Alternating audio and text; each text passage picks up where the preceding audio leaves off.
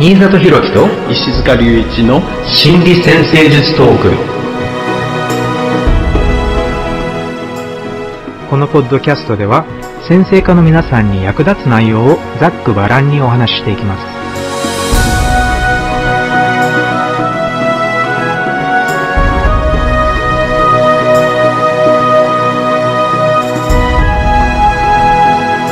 はい皆さんこんにちは。新里博樹ですこんにちは石塚隆一です。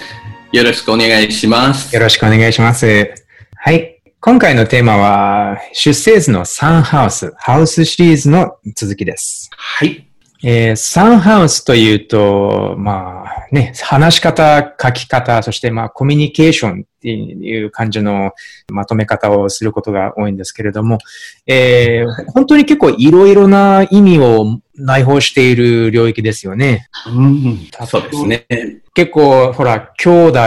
ご近所、そして、初等教育ですよね。小学校、中学校ぐらいの教育。うんあとは、近所の、まあ、短距離の中の移動とかね、日常的な範囲で行く移動。えーあとは、まあ、コミュニケーションに使う道具全体として、手紙やメール、電話、本とか雑誌とかって、そういう感じのものも全部含めて、サンハウスって言いますよね。そうですね。だから基本的な生活を進めていくときの姿勢、技術とかね、その応用力みたいなものを一通りこう身につけていくみたいな場、それに関わるものみたいなのがこう象徴されるわけですよね。で、特に、まあ、コミュニケーション能力っていうのがものすごく大切な現代だからこそなんだと思うんですけれども、あの、ネットとかコンピューターとかね、そういう関係のものも全部含めて、サンハウスっていう領域がものすごく発達し続けているていうね、特に現代は、あ現代においてはこの領域がものすごく、まあ、すごい速いスピードで、えー発達し続けているっていう、そういうような感覚があるんですけれど、私の場合は。だから、い。ね、外の世界においても、そして個人の生活や人格形成においても、この領域の変化っていうのは、えー本当にこう10年ごと、または5年ごとにどんどんどんどん何か変わってきているような気がします。うん。そういう目に見えるその変化みたいなのが一番こう見えてきやすいところなのかもしれないですよね。うん情報の収集とかっていうのがものすごく簡単になりましたよね。だから、そうですよね。誰でも望めば勉強できるし、誰でも望めばいろいろな知識が手に入るっていうのが、そういう社会になりつつあるっていうか、もまあもうなっているっていうことなんでしょうけれども、こういう、なんかものすごく発達した情報社会において、まあ、サンハウスを解釈していく先生術、ね、先生術家としてサンハウスを解釈していくっていうのは、やっぱり結構難しいんじゃないかなって思うんですけれども、えー心理先生術っていう、まあ、この枠の中で考えていくと、えーサンハウスっていうのは、まあ、考え方、話し方っていうコミュニケーションのスタイルっていうのがとても大きいですよね。はい、はい。で、特にこの心理先生術で、その行動パターンの形成みたいなところを考えていいったときに、まあ、最初のこう考え方、まあ、コミュニケーションの、えーパターンの、えーパターン化ししていく、あの、元になる部分っていうのかな。そういうような視点もありますよね。行動パターンの元になる、あの、領域っていう感じですかね。そうですね。はい。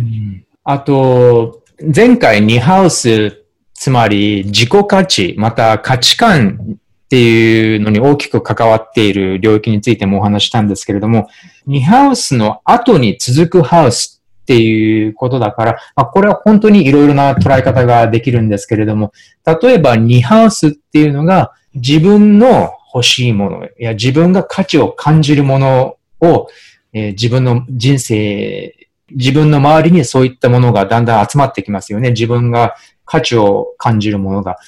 ていうことは当然ある程度その価値観が固定化してくる。ね、誰でもそうだと思うんですけども、そしたらそれは当然自分の話し方や考え方に無意識のうちにその価値観が影響してくる。はい、そうですね。その最初のパターンのができてくる。あの、ニハウスは応しに対応するので、それは、まあ、ある意味、ナチュラルルーラーが金星なんですよね。うん、そして、サンハウスは双子に対応するので、えー、ナチュラルルーラーが水星なんですが、この水星と金星の組み合わせっていうのがね、まあ、その人独特な価値観と考え方をこう、えー、自分自身で補強していく、ある意味、まあ、理想主義っていう言葉をね、こう、えー、よく使いますが、うん、あの、その形成に、えー、とっても関わる部分なのかもしれませんね。そうですね。あまり、だから自分の価値観と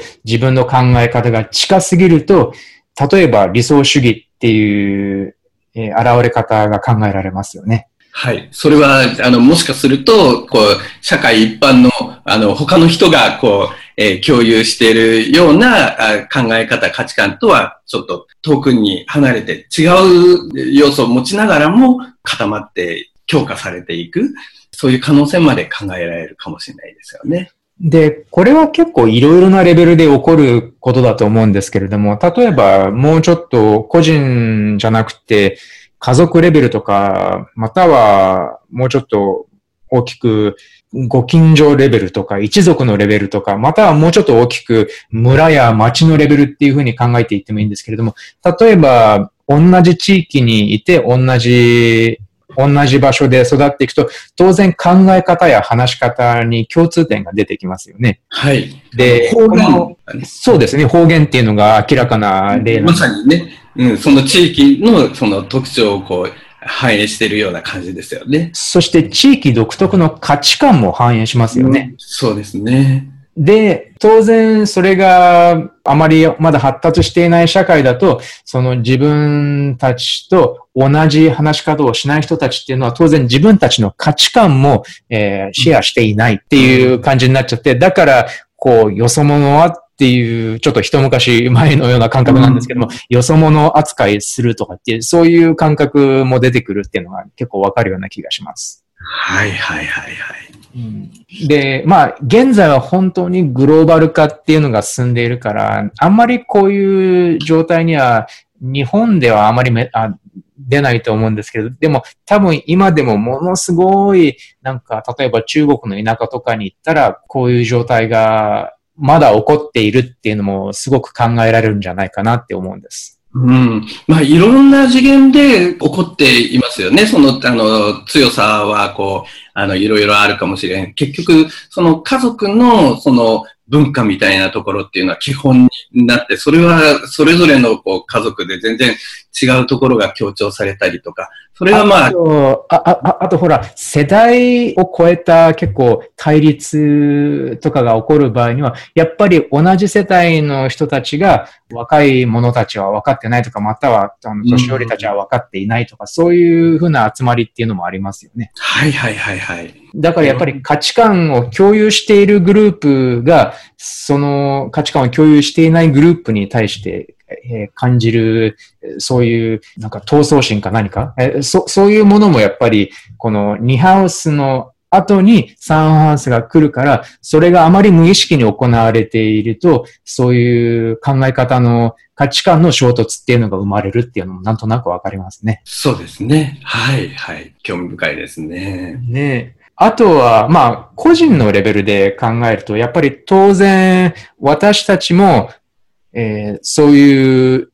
無意識に自分の価値観を肯定して、他の人たちの価値観を否定しているような部分っていうのがあるっていうのも考えられますし、まあだからそういうのは、やっぱり自分と異質の人たち、異質だなって感じる人と出会うと、結構そういう現実に直面するっていうのはあるかもしれないんですけれども、例えば自分がちょっと、あ、この人はダメだなって思う人は結構だからそういう全然だから違う価値観を持って育った人なんだなっていうのがわかると思うんですけれども、でもそれを客観的に見せてくれるのが先生術のいいところですからね。うん、そうですね。あの、私は、あの、まあ、このハウスを考えるときも、あの、サインを考えるときもそうなんですけど、あの、領域っていう自己項ってこう私は呼んでるんですけどね。うん、あの、最初の4つ、次の4つ、最後の4つって、4つずつ、うん、えー、組み合わせて見ていくのがあるんですけど、だから、ここでは1ハウスから4ハウスまでが、まあ、最初のね、こう、自、自分自身をまず、ていく。で、その次、5ハウスから8ハウスまでが、えー、相互のね、その、他人とこう触れ合う。そして、9ハウスから12ハウスまでが、えー、公、一緒にっていうところの次元になっていく。で、その3つのプロセスで考えたときに、まだここのサンハウスの段階っていうのは自分自身をこう作っている段階なんですよね。うん、あの、一応サンハウスは3ハウス、7ハウス、11ハウス、風のハウスなので、まあ、客観化して、あの、まあ、異質なもの、他のものと触れてみるっていうところはあるんだけど、まあ、触れ方として、まず自分をこう、えー、作っていく、えー、ところの、えー、次元でこう、触れていくようなところがあるわけですよね。自己形成のために知識を得る、はい、話をする、っていう、そういう感覚かもしれませんね。そうですよね。だから、その他者との違いとか、それをどう扱おうとか、そういうところの、えー、部分にも関与してくるのかもしれないですよね。で、特に子供の頃、若い頃がそうで、で、もう一回り巡ってきて、大人、まあ、社会人として活動をしていくと、サンハウスの領域にまたもう一つ意味が加わっていって、ここでは自分の持っている価値を宣伝するとかね、そういう役割も果たしてくれる、そういう領域なんじゃないかと思うんです。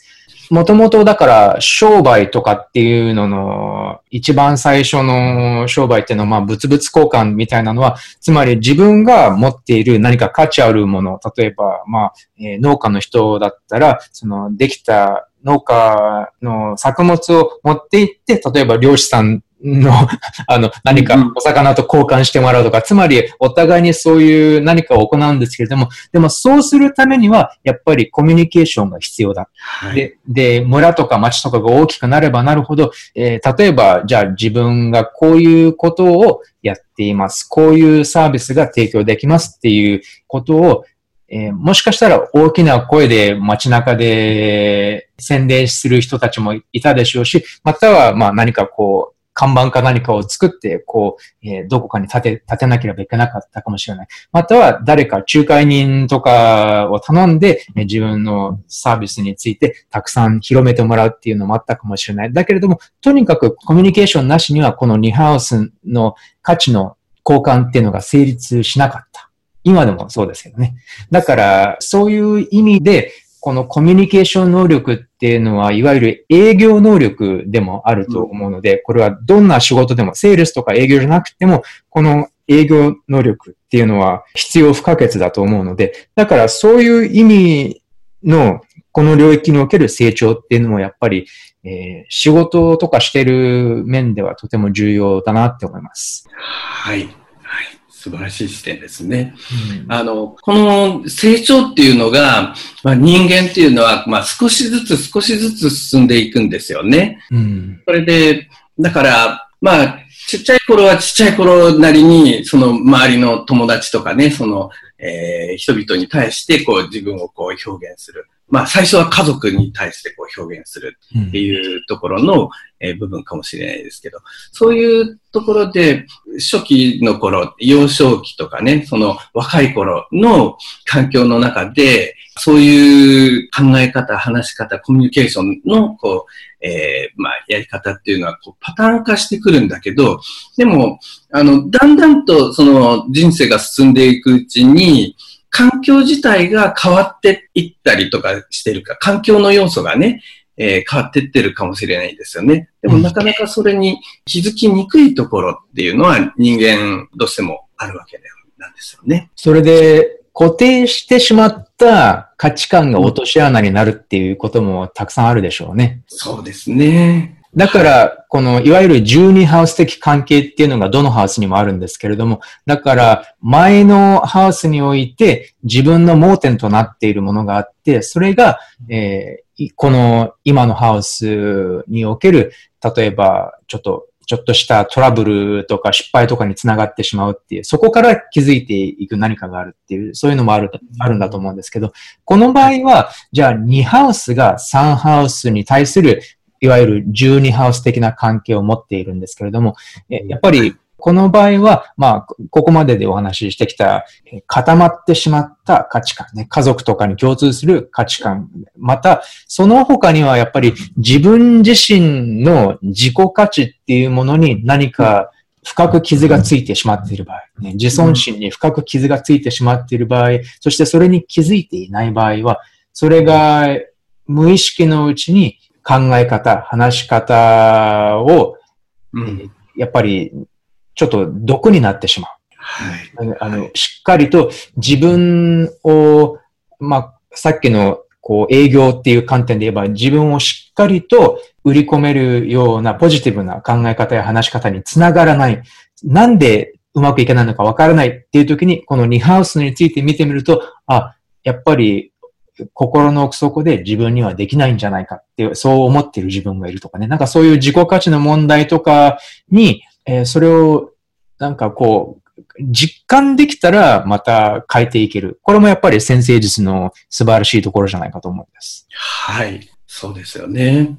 このサンハウスっていうのは、ハウスの種類の仲間でいけば、ケーデントハウス、サインで言うと、その活動不動柔軟に対応する、えー、アンギュラーサクシデント、ケーデントっていうことで、うん、その、まあ、変化とか応用力を作っていく場面みたいな感じなんですよね。うん、で、その仲間として、えー、6ハウス、9ハウス、12ハウスもあって、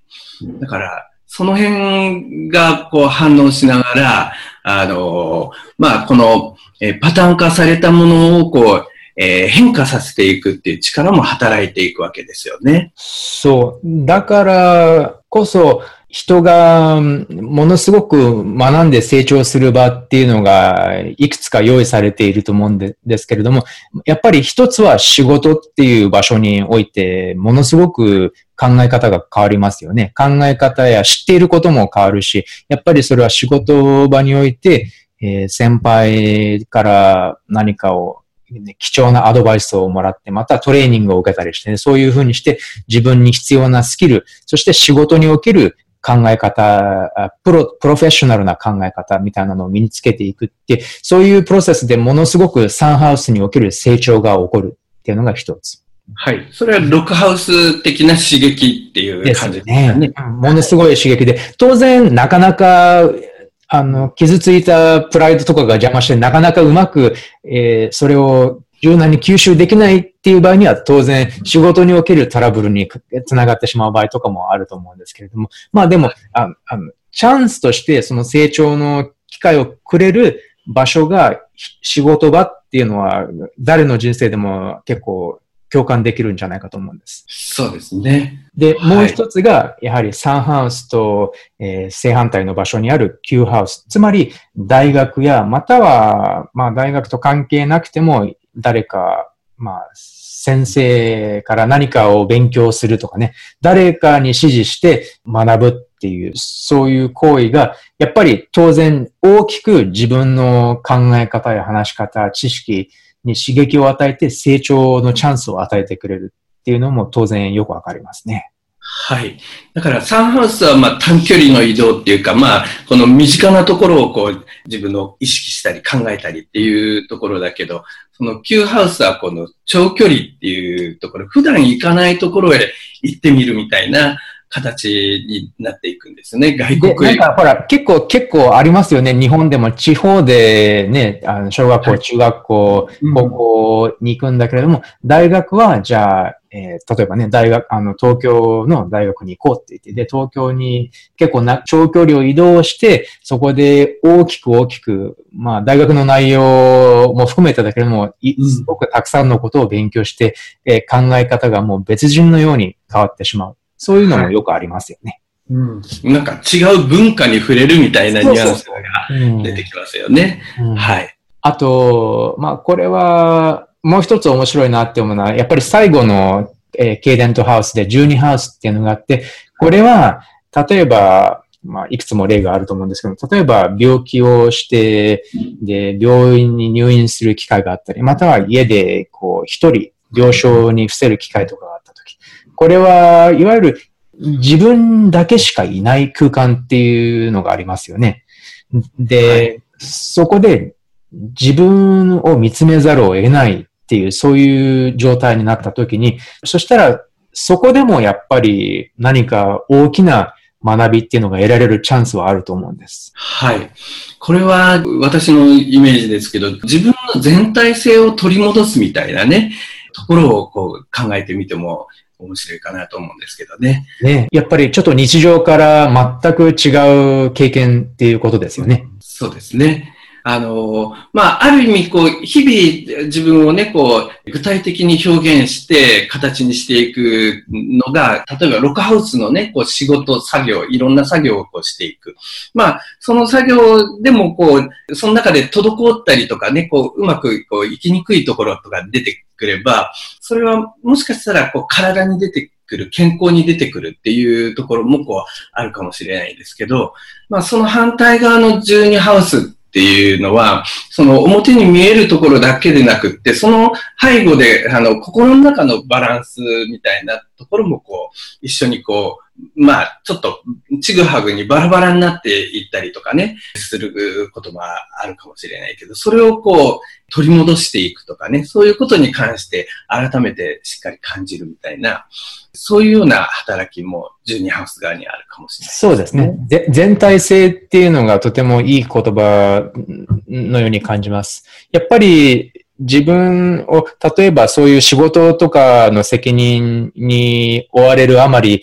えー、体調を崩してしまうっていうのは、やっぱりそれは心の全体を失ってしまったからこそ体にそれが現れるっていう考え方もできると思うんですけれども、っていうことは、その、まあ、病気の、病気でベッドの中にこう、長時間いるっていう経験をしていくと、やっぱりそれを見つめ直して、自分の心が、バラバラになった心が、こう、一つになるチャンスを与えられるっていうこともあるわけですよね。はい、はい。だから、ちょうどこのケイデントハウスっていうのは、そういう、その、まあ変化、その他の領域とこう触れながら変化を起こしていくっていう力がとっても強いところだから、あの、より、この、その領域の中でそういう働きがこう、動きやすいんでしょうね。やっぱり事後こうっていう、この分け方もものすごく、あの、わ、なんか、はっきりわかりますよね。こういうふうに他のハウスにおける、他の領域における、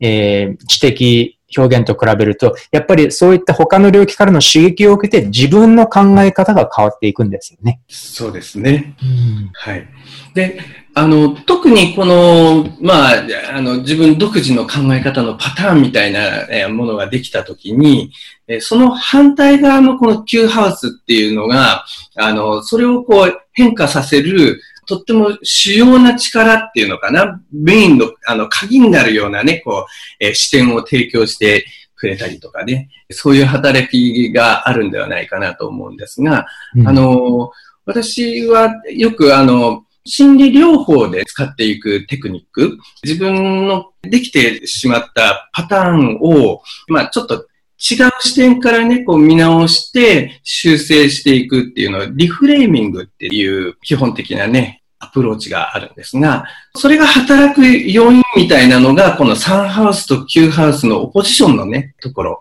あるいはまあこのケイデントハウスの力みたいなものが関与してるんじゃないかなっていうふうに考えてます。つまり、起こった出来事を、に対して別の捉え方をするっていう、そういう現れ方がリフレーミングの例の一つですよね。そうです、そうです。それをこう進めていける。まあそれが全体のバランスをとっていく、とっても大きな鍵になるんじゃないかな。そんな風に考えこれ、やっぱりカウンセリングにおける、えー、本当に、カウンセリングで変化が起こる、なんていうんですかね、これは真髄っていうか、そういう中心にある変化ですよね、このリフレーミングっていうのが。例えば、なんでしょうね。例えば、ニハウスに傷を持っている人が、例えば、じゃあ、自分の仕事がうまくいかないっていうのがあって、で、それが、それに理由付けっていうのがあると思うんですけども、やっぱり何か理由付けみたいなのがあって、それはうまくいかないのは、えー、自分が欠けているからだとかね、なんかそういう、例えば何か現実の解釈みたいなのがあった場合、それをリフレーミングっていうのが、例えばまあカウンセリングとかを通じて、あ、これは自分が何かおかしい人間な、欠けている人間だっていうわけじゃなくて、えー、適切な方法を使っていなかったからだっていうふうに、だから同じ現実の結果に対して全く別の解釈っていうのを与えるっていう、そういうことをできるのはやっぱり自分と反対側に座っているカウンセラーの人がそういう解釈を提供して、またそれを自分が受け入れられる準備ができているっていう、その二つの条件が叶ってから起こることですよね。そうですね。あの、ちょうど、だから、サンハウスっていうのは、あの、その本人自分自身のコミュニケーションを示すハウスですが、Q ハウスっていうのは、そのカウンセラーを7ハウスでね、相手、対面してる相手とすれば、その相手の、まあ、考え方、コミュニケーションっていうのが、そういう役割をしていくっていうところですよね。うん。あの、レックスビルのルーラーシップブックってあるじゃないですか。はいはい。いろいろな象徴が何を司っているのかっていうのが、なんか辞典みたいな感じで載ってるんですけど。はい、言葉からも弾けるし、ハウスとかサインとか、そうそうそうそうからもこう弾けるみたいな。うん、ほ本当に、えー、ティル先生がおすすめの本なんですけど、で、この本、さっき読んでたんですけど、Q ハウスカウンセラーっていう職業は Q ハウスに置いてますね。だから、ああ、面白いなって、うん、やっぱりこういう感じのお話をしてると、あやっぱりカウンセリングの Q ハウス的な側面っていうのはやっぱあるんだなって思いますね。まあ一番その典型的なところですよね。そのコミュニケーションっていう、相手に対するコミュニケーションみたいな。うん。だから面白いと思ったんです。えっと、じゃあ、結構いくつか質問をいただいているので、はい、ちょっと質問をお答えしながら、また、もうちょっと考察していきましょう。はい。えっ、ー、と、じゃあ最初の方です。えー、はい、はじめまして、新里先生、実家先生のポッドキャストをいつも楽しく聞かせていただいています。ありがとうございます。私の小学2年生の息子が3ハウスに水星、乙女座の水星があり、ノーアスペクトです。最近いろんなものに興味を持ったり、学校や集団生活で落ち着きがないなどが見受けられます。3ハウスの水星が動き始めているような気がします。3ハウス、乙女座の水星がノーアスペクトですね。占星術は天体を象徴的に動かすことができるので、なるべく今のうちからポジティブな行動パターンを3ハウスの水星に馴染ませてやりたいと考えています。どんな可能性が考えられるでしょうか、え、アドバイスをいただけると大変ありがたいです。はい。えー、3ハウスの中にノーアスペクトの水星があるっていうことですよね。成長のね、ニュアンスをこう考えていくときに、アスペクトの状態、どんな成長の、え緊張がかかっているかみたいな、どんな種類のテーマがそこに働いているかっていうところが見えてくると、その成長のスタイルみたいな、え部分が見えてくると思うんですが、このノーアスペクトっていうことは、それもこうある意味ね、ちょっと緊張になり得ると思うんですよね。うん、あのでおそらく、その、水星について、例えば、他の人々とか、周りの、こう、いろんな、こう、やり方とかと、えー、違ったやり方を、こう、えー、試してみたい。で、自分で試して、自分で、こう、自分にうまくいくようなものを、こう、探していきたいっていう方向性っていうのかな？そういうのが、もしかしたら、あの、強くあるかもしれないので、で、それはいくつか、こう、ポイントが考えられるかもしれないですけどね。なかなかピンとくるガイドが得られにくいっていうね、えどうしたらいいか迷ってしまうっていう緊張もこうあるかもしれないし、あるいは自分で探して見つけたものに、えー、最初は自信を持ちにくいかもしれないっていうね、ところもあるかもしれないですよね。まあそういうようなところをなるべくこう焦らないようにとかね、感情としてこう不安にならないように見守ってあげるっていうのは一つね、視点かもしれないなっていうふうに感じました。ノーアスペクトの水星だと、過活動な水星っていう解釈ができますよね。はい。あの、つまり、まあ、抑制するものがないから。あとは、もう、止まってしまったらそのまま止まりっぱなしっていうね、そういうパターンも考えられるかもしれないですけどね。あの、特に彗星だと、やっぱり水星だからそれが抑えるものがない水星っていうのは超スピードでね、回転し続ける頭脳とかね、そういうイメージがあるんですけれど、だから結構、まあこれは漫画みたいな典型的な、あの、あれだと、だから、ものすごく話好きな子供とか、ものすごくもういろんなことに興味を持って、なんかこう、落ち着きがないっていう言葉が、あの、書いてあったんですけど、やっぱり、あの、いろんなものに興味が移って、で、たくさんの、常にたくさんのことに興味を持っていないといられないと。そういう感じのまあ、典型的な例っていう、そういう、もちろん考え方もできると思うんです。ただ、ちょっと一歩下がって全体的に見てみたら、多分、サンハウスっていうこの知的成長の領域に彗星が、えー、強調されている状態であるっていうことは、多分、これは、この、この出生図における大きな特徴となる、大きな多分強みとなる材料だと思うんです。そうですね。ね。で、乙女座だから、つまりファイナルディスポジターで、ペレグリン状態の彗星が、まあ自分の領域であるサンハウスっていう領域にあるわけですから。だからやっぱり知的成長っていうのが彼の人生の発達に大きく大きく役割を果たさなければいけない。っていうことは、勉強も当然できるようになるべきですし、多分できるようになると思うんです。で、えー、自分の知的関心を建設的な感じで自分が知的関心を向けられる何かができたら、ね、自分の知的関心を向ける対象が得られたら、それが建設的なものであったら、どこまでも多分学習や成長を続けられるんじゃないかって思うんです。ただ、この配置でそれが約束されているわけではないので、やっぱりその、この水星の落ち着かないエネルギーをどこかで集中させられる材料が必要なわけです。で、それを集中させられる、落ち着かせる材料っていうのは、それは多分周囲からのサポートであったり、なるべく良い影響を与えてくれる存在であったり、で、まあ、あんまりだから、まあ、家庭環境っていうのをなるべく落ち着いて、良いものに興味が持てる、そういう環境であるっていうのが多分理想だと思うんですけど。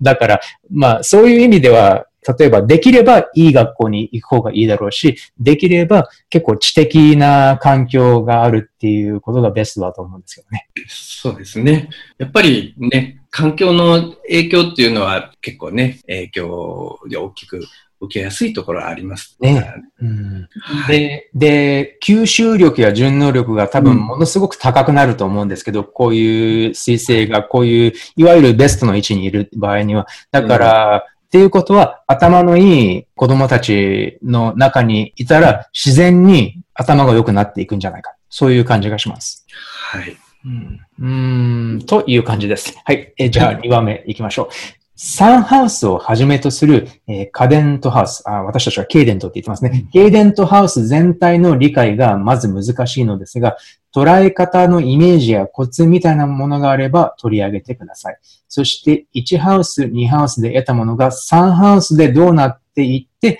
また次のアンギュラーハウス、4ハウスでどうなっていくかもお願いします。えっ、と、ケイデントハウスっていうことですよね。まあ、理解が難しいっていうのも、まあ、ケイデントハウス自体が、ちょっと複雑なっていうか、もともとその自分自身で焦点をあまり持たず、その状況とか環境とかによって変化したりとかね、まあ柔軟サインの特徴と同じようなテーマが、まあ環境としてね、こう、まあ舞台としてね、こう、体験していく、その舞台の様子に、えー、現れるっていうことなので、えー、テーマとしてね。でも、状況に合わせて変化していくっていうことは、応用力を培う場っていうのかな、領域っていうふうに捉えてみると、そのポイントが見えてくるんじゃないかなっていうふうに思います。まあやっぱり精神的、知的発達の要素っていうのは、キーデントハウス全体を通じて言えることなんじゃないかとは思うんですけどね。はい。やっぱりサンハウスと繋がっているわけですから。そうですね。うん、そのまあ、知的、精神的っていうところの部分っていうのが、結局、6ハウス、12ハウスのあたりとこう合わさっていくと、それが、あの、例えば、その人の健康的な存在自体にもこう影響していくみたいな、あの、全部のつなぎ役っていうのかな、その、全体性のつなぎ役みたいなね、感じになってると思うので、まあ、その辺もちょっと複雑になる、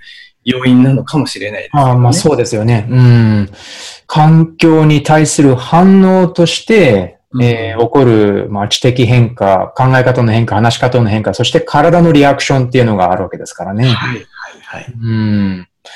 だから、まあ、知覚の変化として捉える。その知覚の変化っていうのは、まあ、考え方もそうだけれども、五感で感じていることも含めるっていうか、うん、やっぱりなんか、ね、これでどうかわかりやすいかどうかわかんないんですけれども、でも、まあ、ここまででお話しした3ハウスと6ハウス、9ハウス、12ハウス、その他のケイデントハウスの関係っていうようなことについても考え続ければ考え続けるほど、この4つのハウスのつながり方っていうのは結構分かってくるんじゃないかなって思います。そうですね。うん、あの、特にサンハウス、これは、あの、象徴で言えば、水星がね、まあ関連しますが、それと、うんえっ、ー、と、ついになるのが木星とかね、海王星とか、ある意味で、その、水星っていうのは、左脳的って言われますが、それに右脳的な要素っていうのかな、その全体像をこう把握する要素、うん、えー、その両方がこう連携して、えー、まあ、全体をね、こう進めていくみたいなところがもうあると思うんですよね。だから、そのあたりの、まあ、反応とか、まあ、それは、あの、まあ、次元によってはちょっと不思議な、複雑な領域も関連するかもしれないので。だから、知性を超えたレベルにおける学習っていうのかな、うん、そういうのもあり得ますよね。見えない世界からね。はい。うん、えー、そこ、そこに振り返ってきて、サンハウスもこう、そこに関連するようなところもあるから、まあ余計ね、複雑に見えるようなところもあると思うんですが、まあそういうところに、こう、ちょっと、えー、意識を向けてみると、見えてくるものがありそうな気がうん、見え、何かありそうな気がしますね。あと、1ハウス、2ハウスで得たものが3ハウスでどうなっていて、また次のハウスにどうつながるのかっていうお話だったんですけど、これもここまででちょこちょこっとお話ししていると思うんですけれども、はい、まず1ハウスから2ハウスのつながりっていうのに関しては、前回の2ハウスのポッドキャストも聞いていただけると結構わかりやすいかと思うんですけれども、はいうん、まあ自分の自分が、まあ、個人となる、個となる道を選びますよね。で、当然、自分が個人となる道を選んで歩み始めたときに、えー、自分の価値が自分がこういうものを大事だと思うからこの道を選んだっていう、そういう価値観みたいなのがついてくるわけです。そしてそういうもので自分が価値を感じるもので自分の人生を満たしていくわけなんですけれども、だからそれが1ハウスから2ハウスへの変化。これは結構大人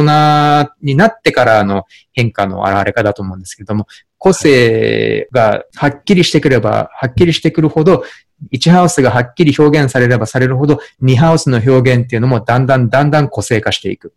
そして、えー、その2ハウスで得た価値あるものを、例えば、まあ、人にシェアするっていう形でもいいし、ね、何か教えたりするっていう形でもいいし、または、まあ、自分を、まあ、営業っていう言葉だどうなのかわかんないんですけど、自分を売り込むとか宣伝するとかっていう形で、こういうコミュニケーションを行うっていう行為が3ハウス。だから1、2、3としっかり繋がっていて、で、それが、まあ、次のハウスにどう繋がっていくかっていうのに関しては、石塚先生が起承転結っていう言葉を使われてますよね。この、はい、この流れに関しては。ちょっとこの、この辺をお話ししていただけますか？あまあ、数字のね、1、2、3、4っていうふうに展開していく。それはまあ、あの、例えば、エレメントでもね、火、地、風、水っていう順番でね、こう、だんだん変化していく様子っていうのが見えると思うんです、それをこう、とっても意識しやすい日本のね、伝統的なこのフレーズ、吉祥転結だと思うんですけどね。その吉祥っていうのは、まあ、1番っていうのは最初始める。で、2番はそれを受けてね、こう、まあ、落としどころをしっかり見つける。で、3番目はそれに対して点、まあ、一つね、起承って言って、あ、なるほどって納得したんだけど、でももう一つ違う場所から見てみようっていうのが3番目の展開。それで、こう、まあ、応用力とかね、こう、視野を広げるとかね、そういうところが出てくるわけですね。で、それはその後、ケツで、じゃあ全体としてこういうふうにまとめればいいんだっていうふうな、まとめにつながっていくわけなんですけどね。だから、サンハウスで得た気づきとかっていう、あまあ、知的な変化や成長っていうのが、まあ、他の人たちとお話をして情報を得たりすることによって得られる学びが最終的に自分の中に吸収されていって、えー、自分の中身を大きく変えてくれるっていう、そういう流れなんじゃないかなって思うんですが。そうですね。自分の内面を変えてくれるみたいな。はい。で、えっと、このまあ、1から4までのね、ハウスっていうのの流れをね、こう、まあ、その近いところで見るとその気象転結なんですが、その4ハウスっていうのは重要なアングルのね、こう一つ。この4ハウス、1ハウスって1ハウス、7ハウスのね、個人が自分と他人っていうところへ向き合ってる部分なんだけど、4ハウスっていうのは、10ハウス、4ハウスのね、集団全体がどういうふうに動こうとしているか、そういう集団の活動にこう、参加していくっていうところの軸になるんですよね。特に4ハウスは、まあ自分がもともとこう、属している集団、それは自分のルーツみたいなのにこう、結びついていくっていうふうに考えてもいいかもしれないので、だから、この1ハウス、2ハウス、3ハウス、4ハウスのこの流れの中では、まあ最初の、ね、こう、まとまりとして、自分自身のまとまりとして、その自分のルーツっていうのかな、その身近なこう人々の、自分の身近な人々、ルーツを共有する人々のところに、しっかりね、こう結びついていくっていうところの物語っていうのかな、流れとして考えると、こう見えてくるんじゃないかなと思います。自分の最終的に、だから、たくさんの話をサンハウス、サンハウスで聞いて、たくさんの人たちと出会って、いろいろ、いろいろ新しい知識を得て、でも最終的にそこから自分のルーツに、え回帰するっていうか、自分のルーツを見直して、それを、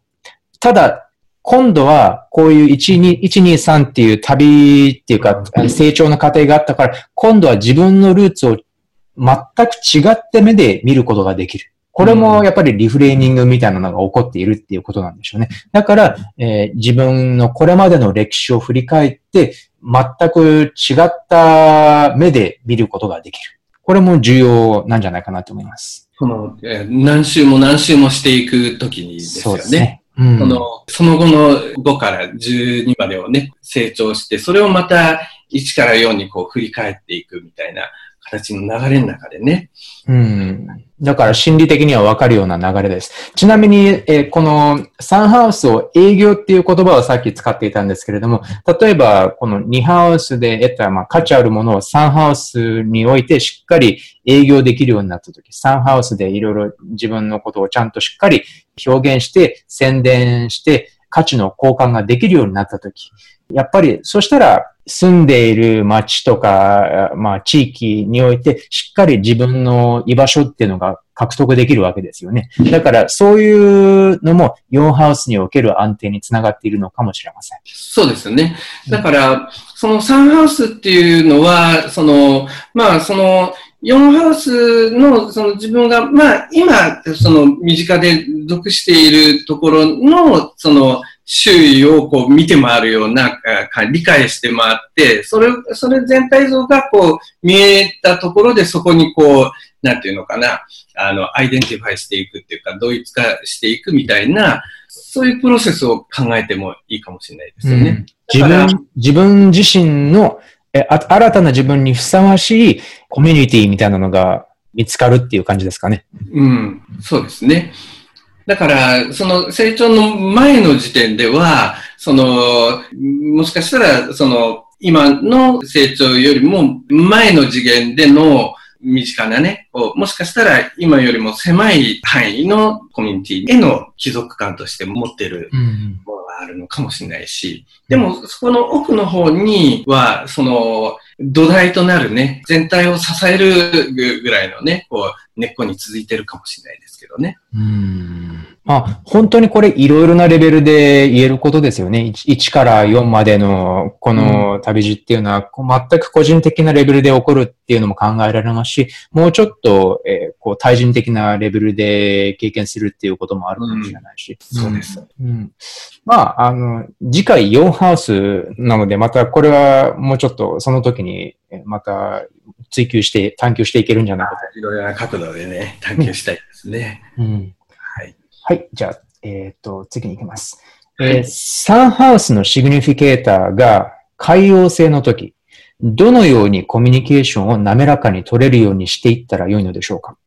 言葉や通常のコミュニケーション以上に雰囲気とか相手に汲み取ってもらう部分が多くなるよう多くなるように思うんですが、サンハウスのシグニフィケーターが海洋性の時、つまりサンハウスの表示体、えー、例えばサンハウスの支配性、またはサンハウスの中に海洋性があったりする場合ですね。はい。だから、サンハウスに関連して海洋性が働くっていうことですが、うん、まあその海洋性のこういろんな側面をこう意識しながら、こう、うまく関わるようにしていくっていうところがポイントだと思いますが、まあこの質問自体に、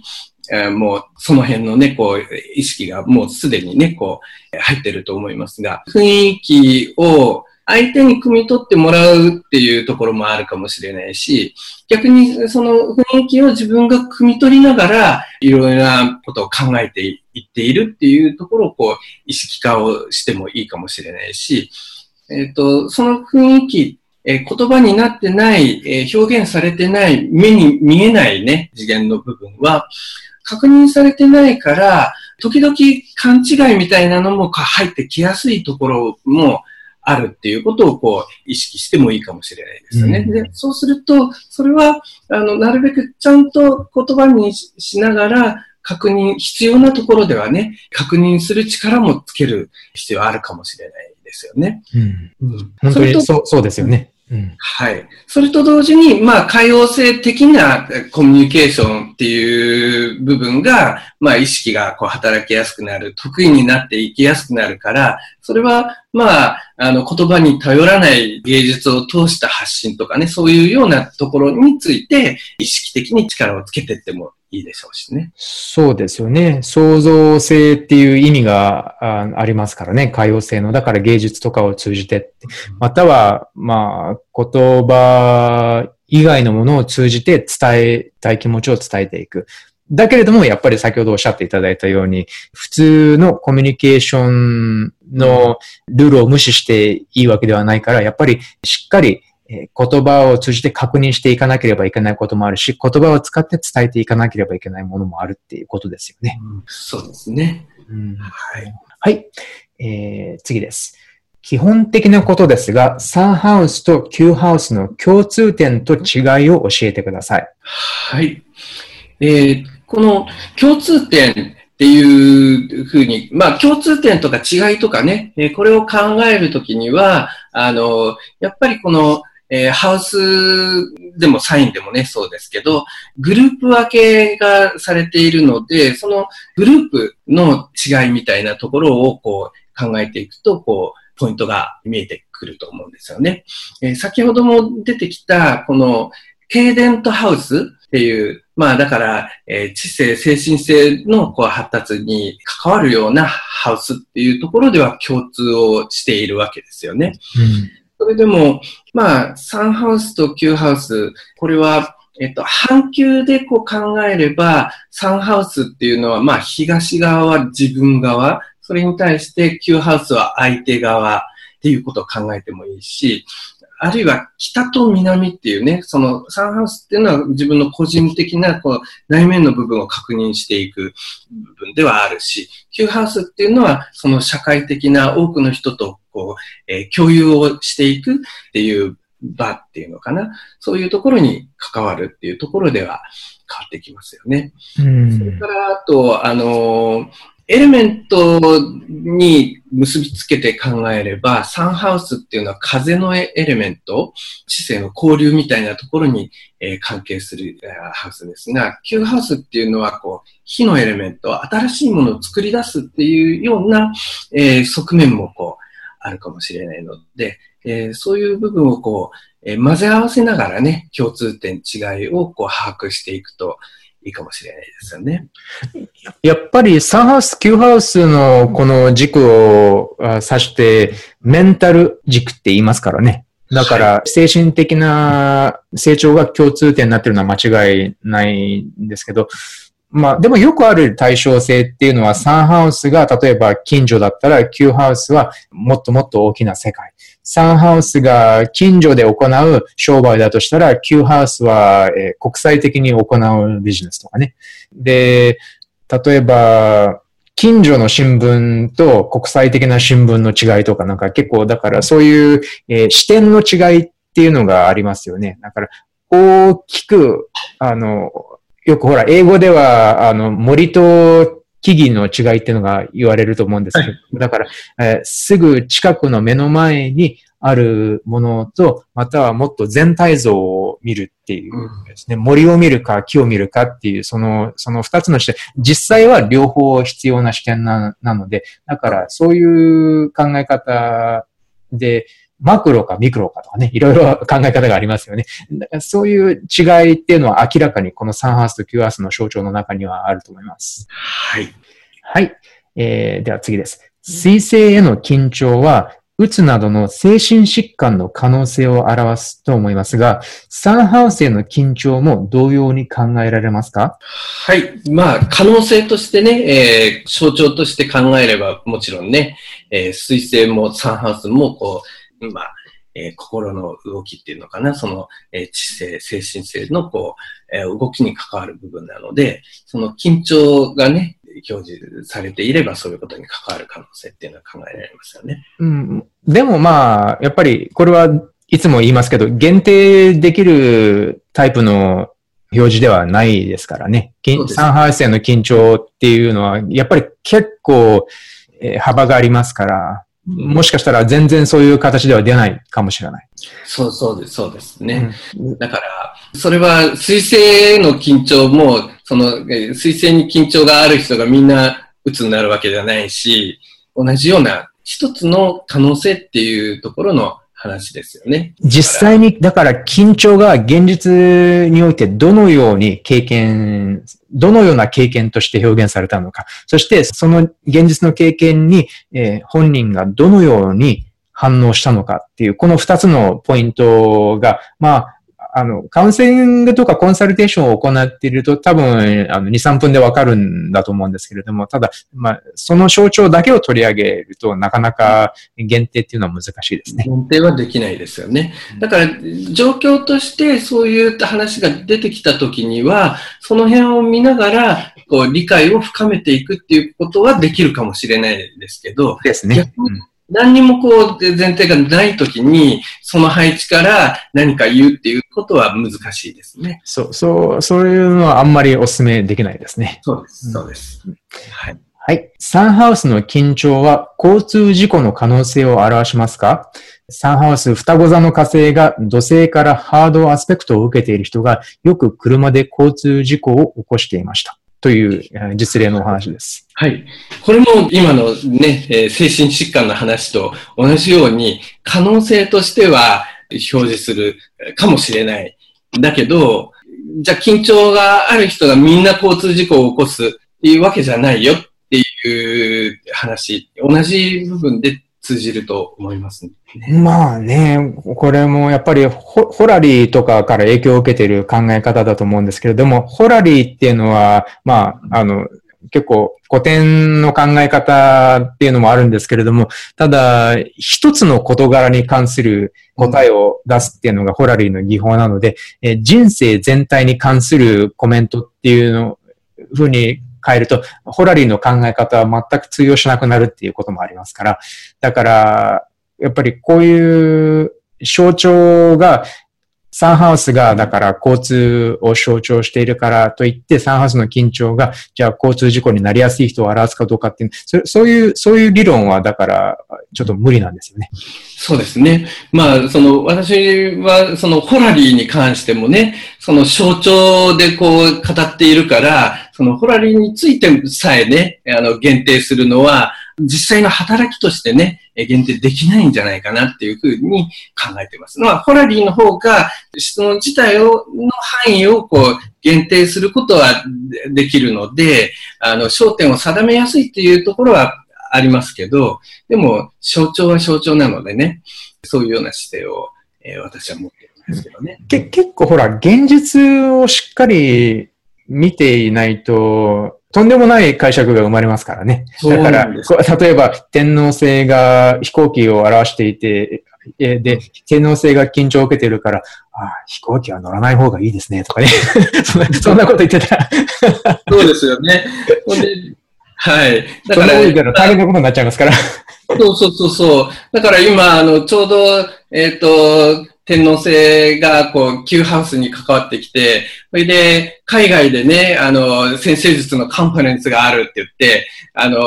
ね、ちょうど海外で先生術のカンファレンスだったら、その Q ハウスで天皇制だから、あの、ですか。で、そこで、こう、あの、緊張していて、そこで、こう、何か新しいビジョンとかね、こう、変化がね、こう、得られそうな様子があるんだけど、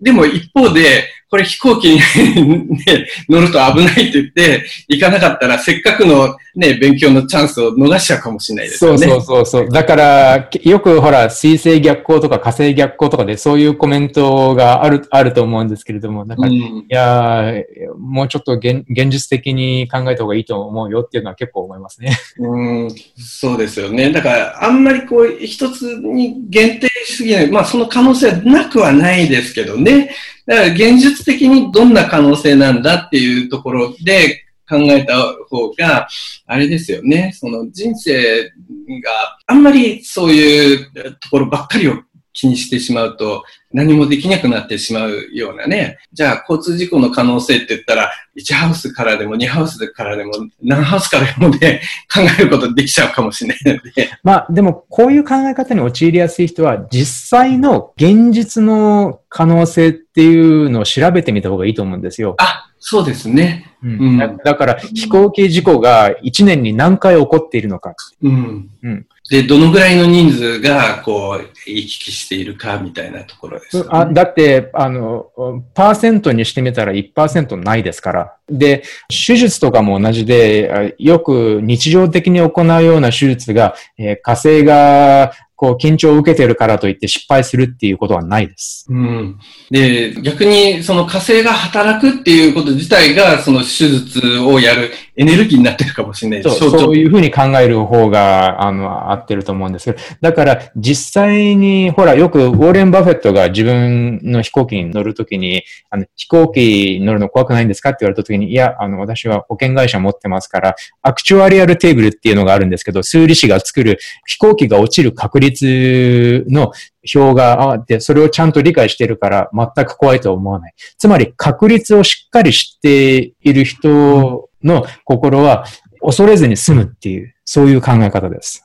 はい。どれほど確率が低いか知っているから。ね、だから、こういうのもやっぱり現実的な視点で先生術家としては必要じゃないかなと思います。例えば、あの、宝くじに勝つ確率って、ものすごく低いじゃないですか。だから、うん宝くじに勝ちたいんですけれども、いい日を教えてくださいとかっていうのが真面目に、西洋では少なくとも真面目には扱われないのと同じで、だから、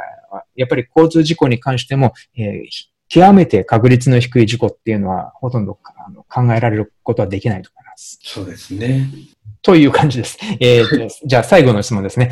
えー、子供のチャートでサンハウスに水亀座の天体が5つあるんですが、サンハウスに水亀座の天体が5つあるんですが、昔から興味の対象が移り変わり持続しません。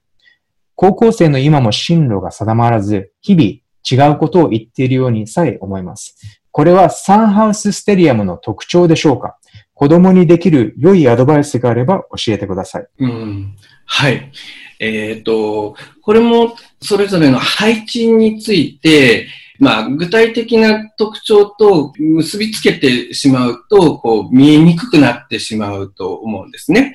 その配置を、まあ、ある特徴っていうのは、その変化をしていく一時的な様子としては出てくるかもしれないですけど、それがずっとそういう形であり続けるっていうことではないかもしれないんですよね。その、じゃあどういうふうに変化をしていくテーマがあるだろうかっていうところをこう考えてみるといいかもしれないですよね。その、まあ、進路が定まらない、日々違うことを言うっていう、その日々違うことを言うっていうことに、サンハウスの協調でね、いろんなことを考えてみるっていうところの部分が、重なっているのかもしれないですけど、でも、そのサンハウスの天体が水亀っていうね、象徴だとすれば、水亀はなんかね、理屈とか法則の理解みたいなところで、えー、安定したその一つのね、こう、原則っていうのかな、その全体構造のイメージをこう、追っかけていくようなところがあるので、だからそれはそういうところに向かうための行動パターンなのかもしれないですしね。これから水亀座の5つの天体、まあステリアムなのかな？水亀座ステリアムの成長が大人になってから起こるとしたら、水亀座のより強い表現っていうのが出てくるかもしれませんね。それが、例えば、えー、何かちょっと革新的なことに関わるものであったり、またはもうちょっと人道的なことに関わる、何かこう人助けに関わるようなことだったりするっていう、そういう可能性も大いに考えられるとは思うんですけれども、ただ、高校生の段階で自分が人生の仕事を何を行うかっていうのは定まってなくても別にそんなに珍しい状態ではないと思うんですが、日々違うことを言っているっていうのは、やっぱりそれだけたくさんのことに興味を持てるっていうことでもあるのかもしれませんね。うん、そそれだけいろいろな角度から、えー、考えてみることができるっていうことなのかもしれませんね。はい。だから、結構水亀、社会的なね、あの、状況は把握して、それでそれをこう改善しようみたいなね、こう、まあ、うんテーマ持ってるから、だからある程度その、えー、全体像が見えてくる必要があるわけですよね。うん、だから、あの、その焦点が定まっていくのにも、えー、多少ね、こう、まあ、時間がかかっていくかもしれないし、だから、その、えー、いろんなことをこう、試してみること自体が必要なのかもしれないですよね。まあでも周囲にどういう人たちがいるのかっていうのは多分重要じゃないかなって思いますけどね。さっきもちょっとお話しした点ですけれども、こういうふうに吸収力が高かったり好奇心が強いっていうことは他の人たちからたくさんの情報とか考え方とかっていうのを吸収できる力があるっていうことだと思っていますから、だとしたら良い影響を与えたいんだったら、良い影響を与えられる大人がそばに、えー、たくさんいたら素晴らしいなって思いますね。まあ、大人でも子供でもいいんですけれども、良い影響を与えられる存在がそばにいるっていうことが最大のサポートじゃないかと思います。はい。その良い水亀座のね、えー、お手本になりそうなね、こう、発想を持っているとかね。うん、水亀座はまあ、一つの表現としては知的エリートみたいな存在ですからね。はい。ただ、まあ、水亀座自体ね、その、えっ、ー、と、まあ、な、何かね、こう、えー、決まったお手本とかそういうのがあったら、それに違うものを試してみようみたいなね、その発想もしやすいかもしれないから。うんうん。そうそうまあ、あの、いい、こう、議論の相手みたいなのがたくさんあると、そういう人がたくさん周りにいれば、あの、刺激になっていいのかもしれないですけどね。あまあ、あの、水上座で有名なのは、あの、リンカーン大統領がいますよね。彼は、えっと、弁護士だったり、まあ、いろいろな仕事でものすごくたくさん失敗したんですよ。で、彼が語っていたことで、私は弁護士としても失敗したし、他のいくつかのことがあって、それも全部失敗して、で、たくさん失敗を重ねてきたからこそ、えー、最後に大統領になることができたとかね、最後に成功することができたとか、そういう言葉があるので、やっぱり、まあ、そういう例を考えてみると、多分、こういう探求っていうのも、うん、いいプロセスなんじゃないかなって思いますが。その、まあ失敗っていう言葉が出てきたけど、実はそれは失敗っていうよりはいろんなね、こう、動き方、プロセスを理解をしている過程みたいな感じかもしれないですよね。あ、ほら、かえって西洋では失敗っていう言葉をポジティブに捉えるっていうのが結構あるんで、だから、本当はも失敗はたくさんした方がいいっていう考え方が結構あります。はい。そう捉えられるといいですよね。ただ、日本人は失敗嫌いだと思うんですよ。失敗っていうことを使っちゃうと、ちょっと反応、反応がありますよね。はい。はい。